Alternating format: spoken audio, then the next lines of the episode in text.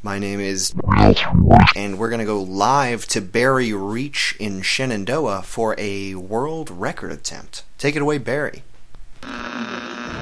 It is electric right now. Uh, if you're just tuning in, Miles Jackson is attempting to be the first man ever to motocross jump to the moon from Earth. He's gonna, start uh, down here. He's gonna try and jump up to that big old thing up there. Very exciting, very electric. I'm actually gonna try and talk to Miles right before he goes up. Miles!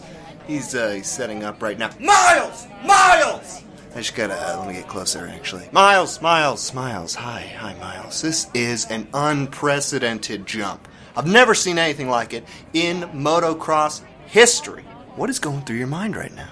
Well, I'm just gonna stay focused. Uh, gonna rev the, gonna gonna turn the engine on. Gonna hit the, hit the jump, make it, hit it clear, straight off the runway, and hopefully make it to the moon.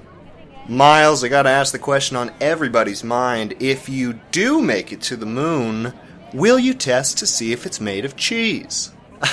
well, uh, yeah. Okay, great. Good luck, son. He's gearing up now. Miles Jackson about to attempt a record breaking jump to the moon. Here he comes. He's revving the engine. He's coming down the ramp. Smooth sailing. He's coming. He hits the jump clean. He's in the air. Oh, slowing rapidly. Oh, oh, coming down, coming down fast. Oh, oh no. Oh no. Hmm. For those of you who can't see this, Miles got about 80 feet of air, and then he, he just came right down. Uh, about five five miles short of clearing the atmosphere, and about 240,000 miles short of the moon. And mm, he is not moving.